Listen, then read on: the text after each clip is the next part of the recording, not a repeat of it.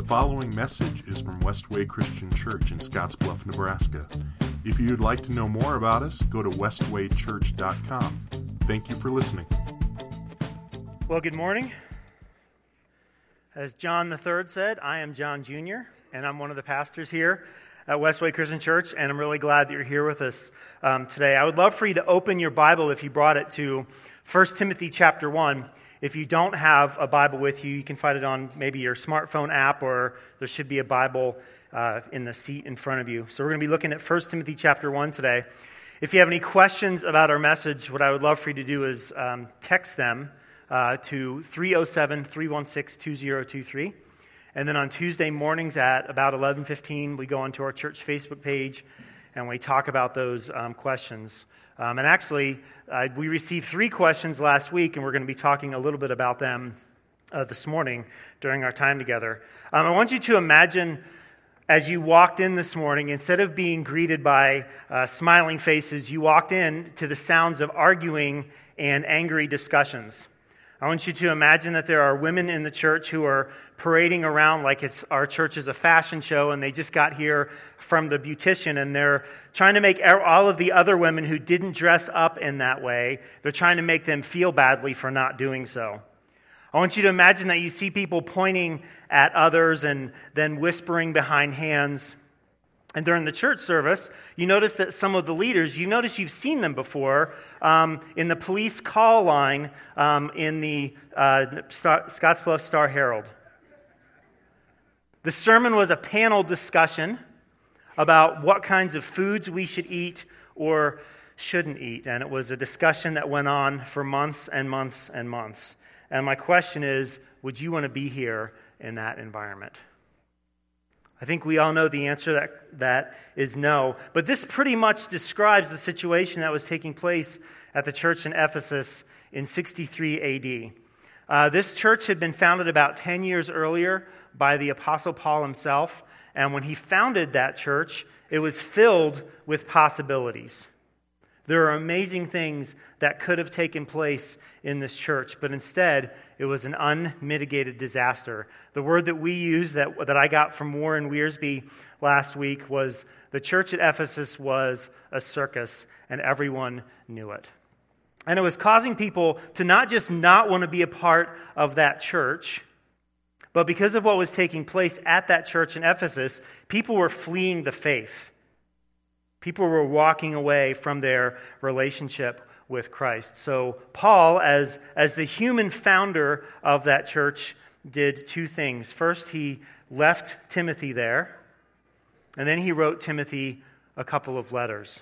Last week, we read all six chapters of 1 Timothy, and this week we're going to focus on chapter 1. But before we do that, I want to pray. So let's pray together. God, we thank you for the opportunity that we have to gather here this morning. We thank you for the opportunity that we have to hear the truth of your word. We pray that and ask that you would reveal your truth to us.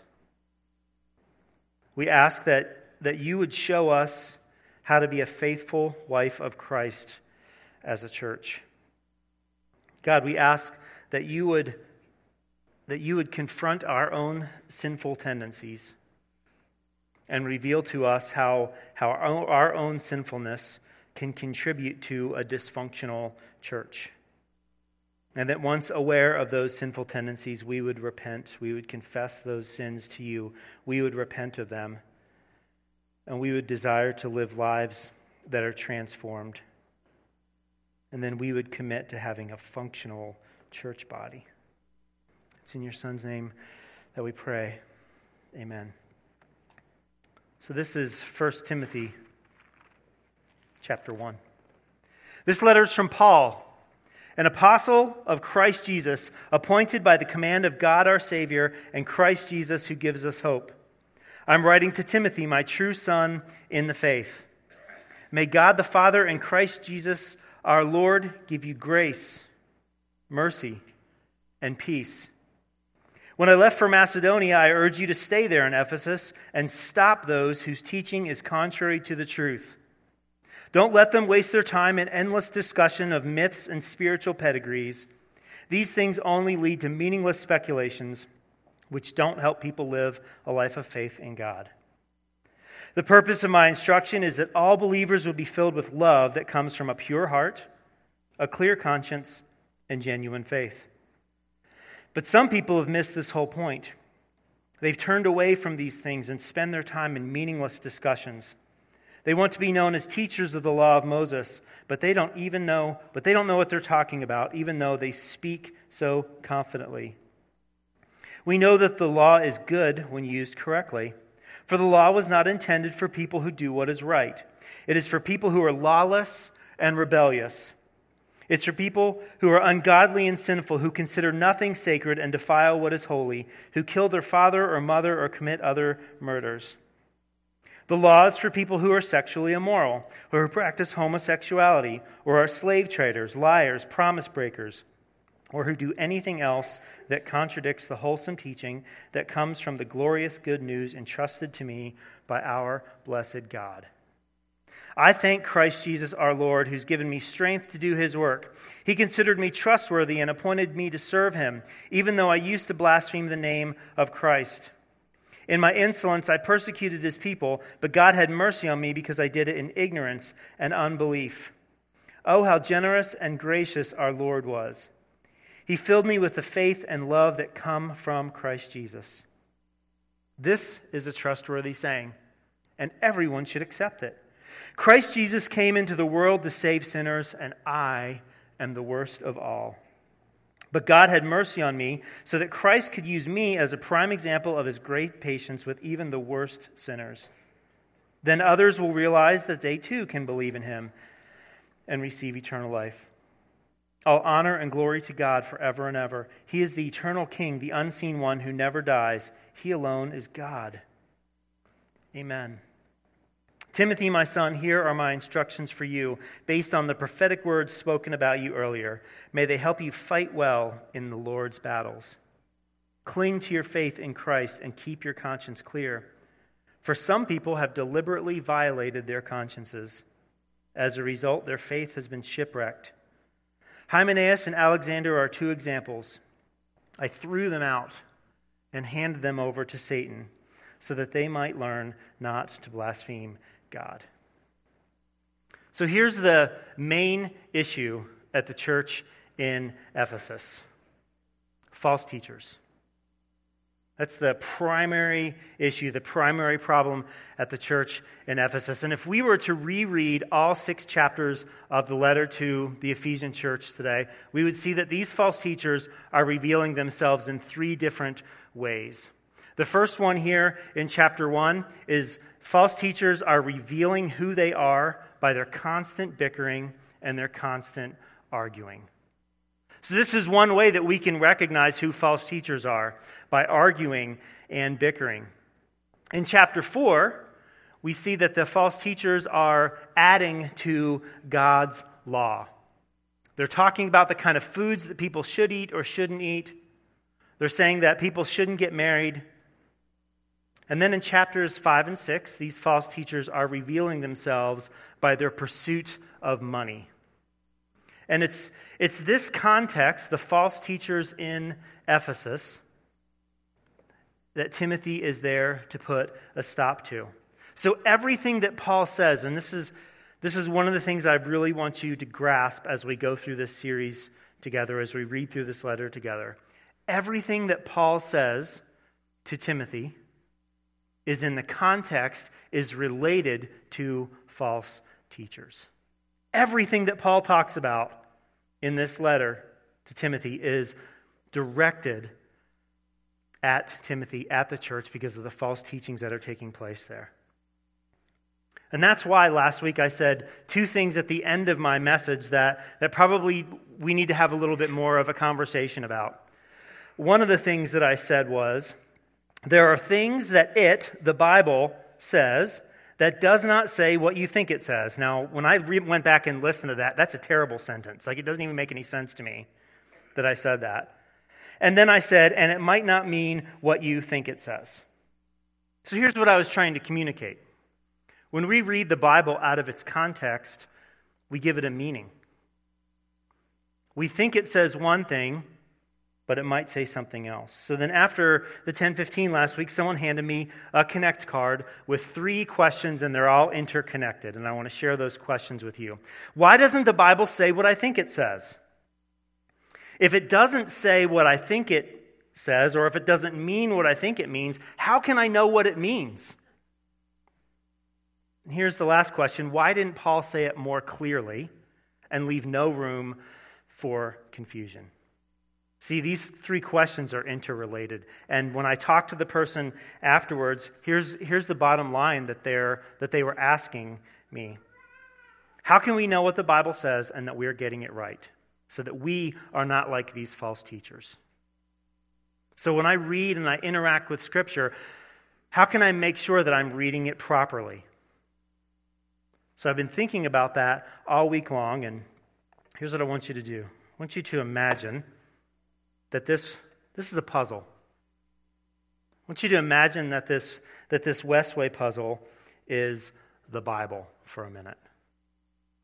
And here's how, here's how a lot of people read their Bibles.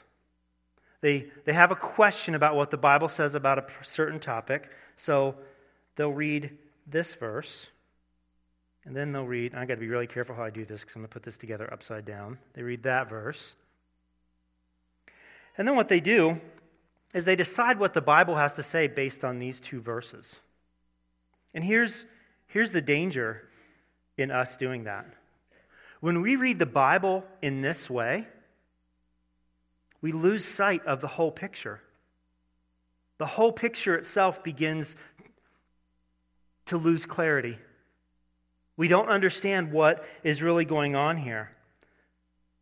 And see, while these pieces, they, they have value, here's the thing they only have meaning when they are a part of the whole.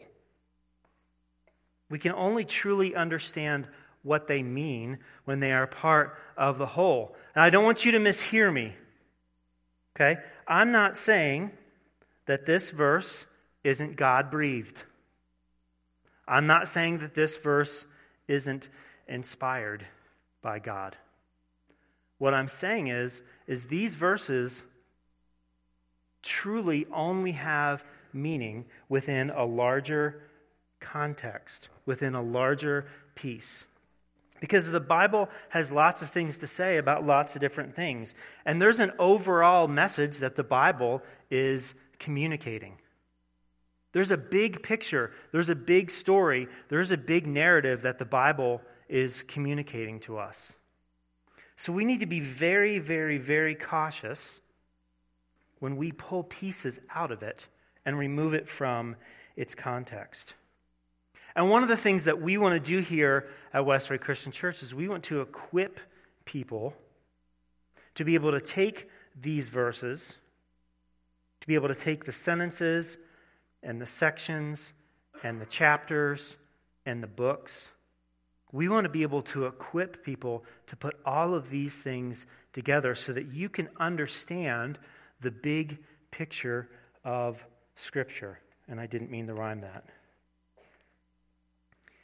Here's one of the things that I want you to get today. Here's, here's my agenda that you would desire to read and study the truth of the Bible, and that this desire would be motivated by love. That your desire to read and study the Bible would be motivated by love. Love that comes from a pure heart, a clear conscience, and genuine faith. Well, where did that come from? I think right now, as we, as we observe our political landscape, there are a lot of people that say things that sound really good but have very little meaning. Have you noticed that? Well, guess what? We have nine months to go.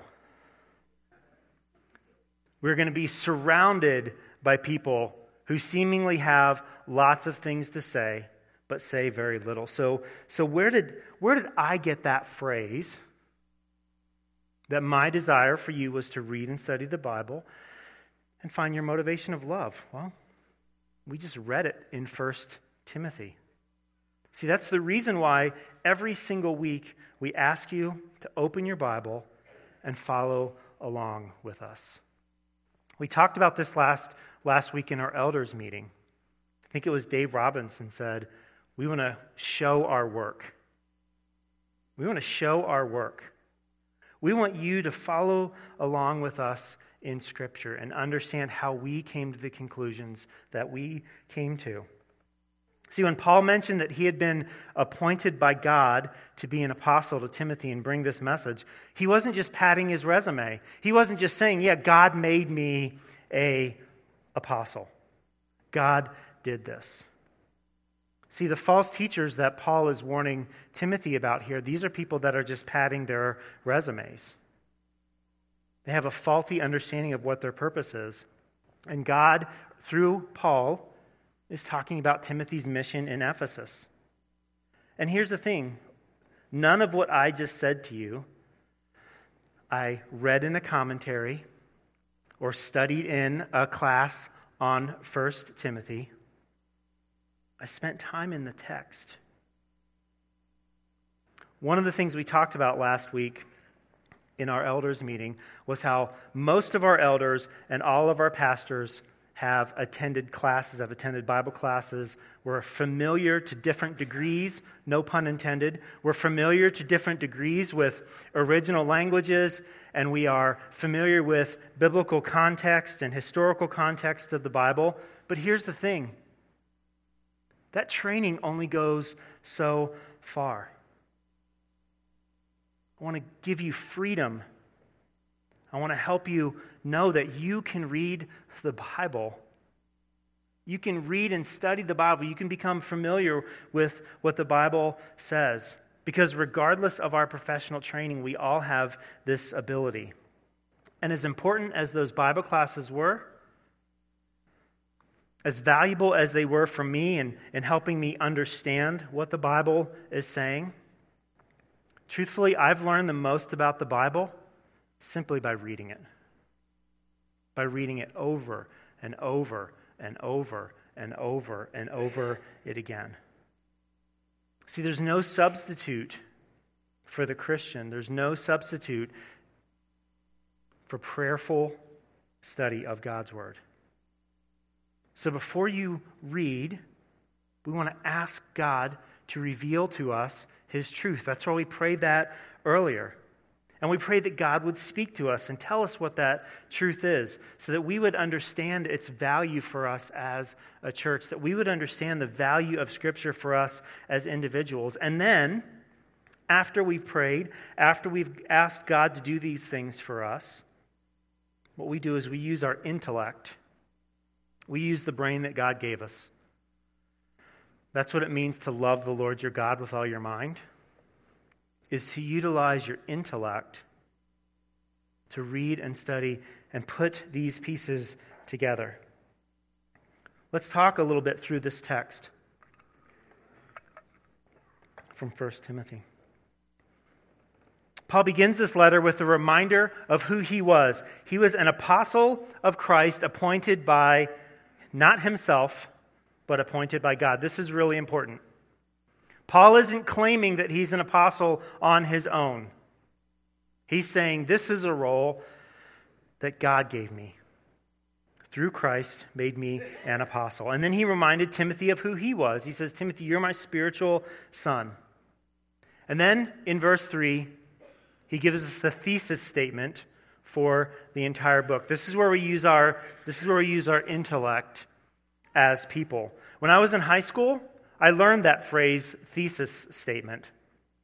There wasn't a single paper that I wrote from that moment on that did not include a thesis statement, that didn't include a single sentence, maybe two, that summarized the entire letter. How many of you are familiar with the thesis statement idea? Right? It's a thesis statement. And this is Paul's thesis statement to Timothy stay in Ephesus and stop false teachers. That's why he's there. That's the whole point of 1 Timothy. Well, why? And he goes on to describe this. He says, Because the things that these false teachers are doing, they're talking about false doctrines and genealogies and myths. They're doing nothing but promoting meaningless speculations and controversy. They are not helping people live lives of faith.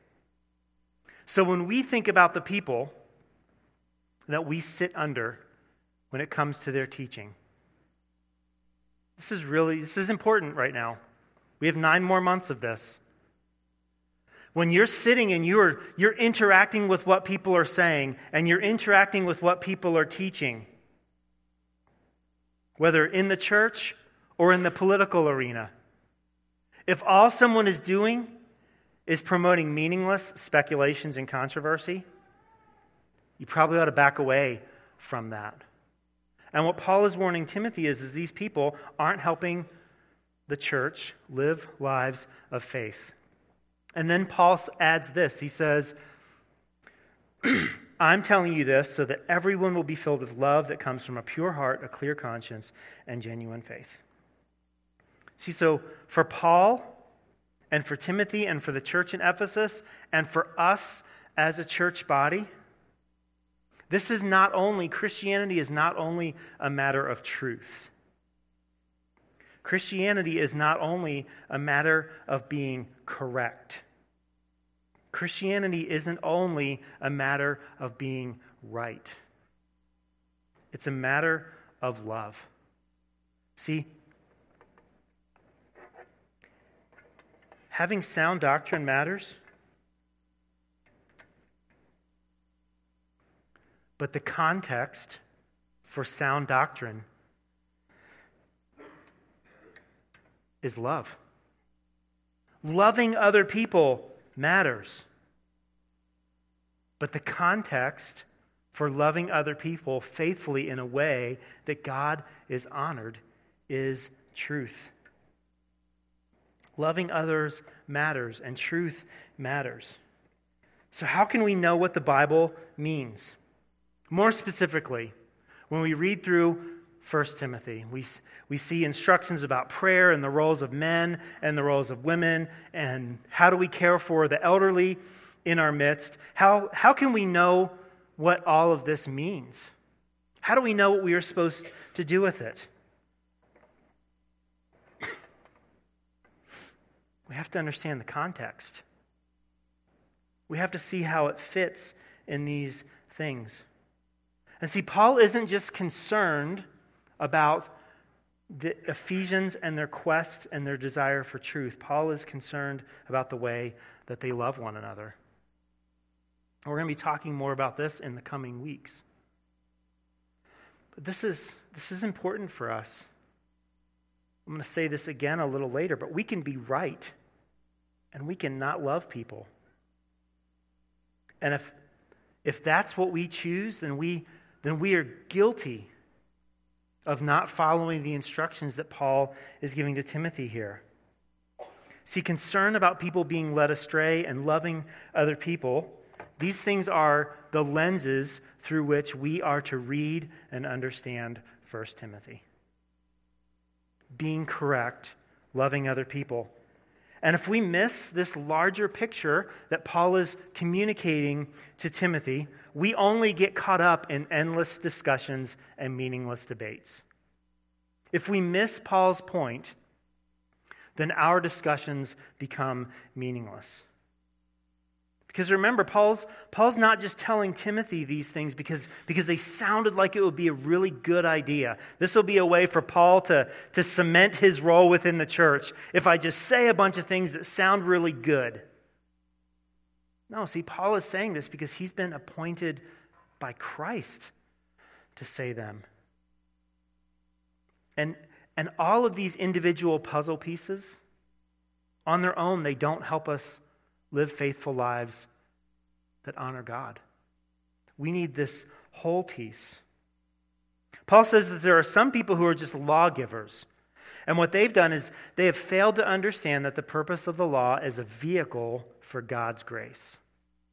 That's why the law exists. The law exists to show people, to show lawbreakers, to show sinners that they are indeed sinners. And then once they come to that conclusion, what Paul says is the law is then going to direct them to Jesus so that they would seek mercy, they would seek grace, they would seek love from Christ. Paul had this to say several years earlier in his letter to the church at Ephesus. He said, We'll speak the truth in love, growing in every way more and more like Christ, who's the head of his body, the church. And as we continue to read through 1 Timothy, I want you to keep in mind the purpose of this letter. Teach the truth and love others. Teach the truth and love others.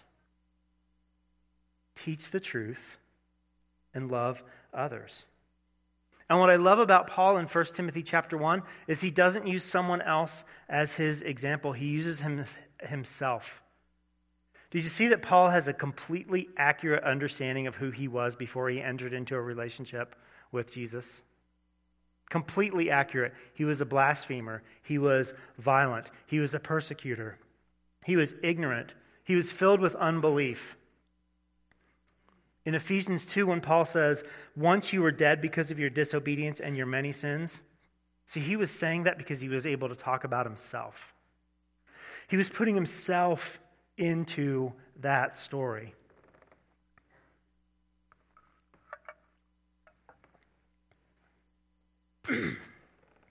What's God's response to all of this sin? What does God do when he sees Paul sinning? He shows him mercy. And he shows him generosity and he shows him grace, the filling up of faith and the filling up of love from Christ. And see, here's, here's the thing that Paul wants Timothy to know, and this is something for us in our day and age. Truth and love will not be found in endless debates about the meanings of words. Truth and love will not be found in endless discussions about theological things. Truth and love are found in Christ. See, Christ came into the world, Paul says, to save sinners. And then Paul says, and I'm the worst of them. How many of you have ever felt like you were the worst sinner on earth? So the rest of you are lying. Come on, how many of you have ever felt like the worst sinner on earth? We've all felt like we are the worst sinners. Haven't there been days and moments where we felt like God could never forgive us? See, maybe some of you are there right now. Maybe this morning you're in a space where you think God could never, ever, ever forgive anything that you've done.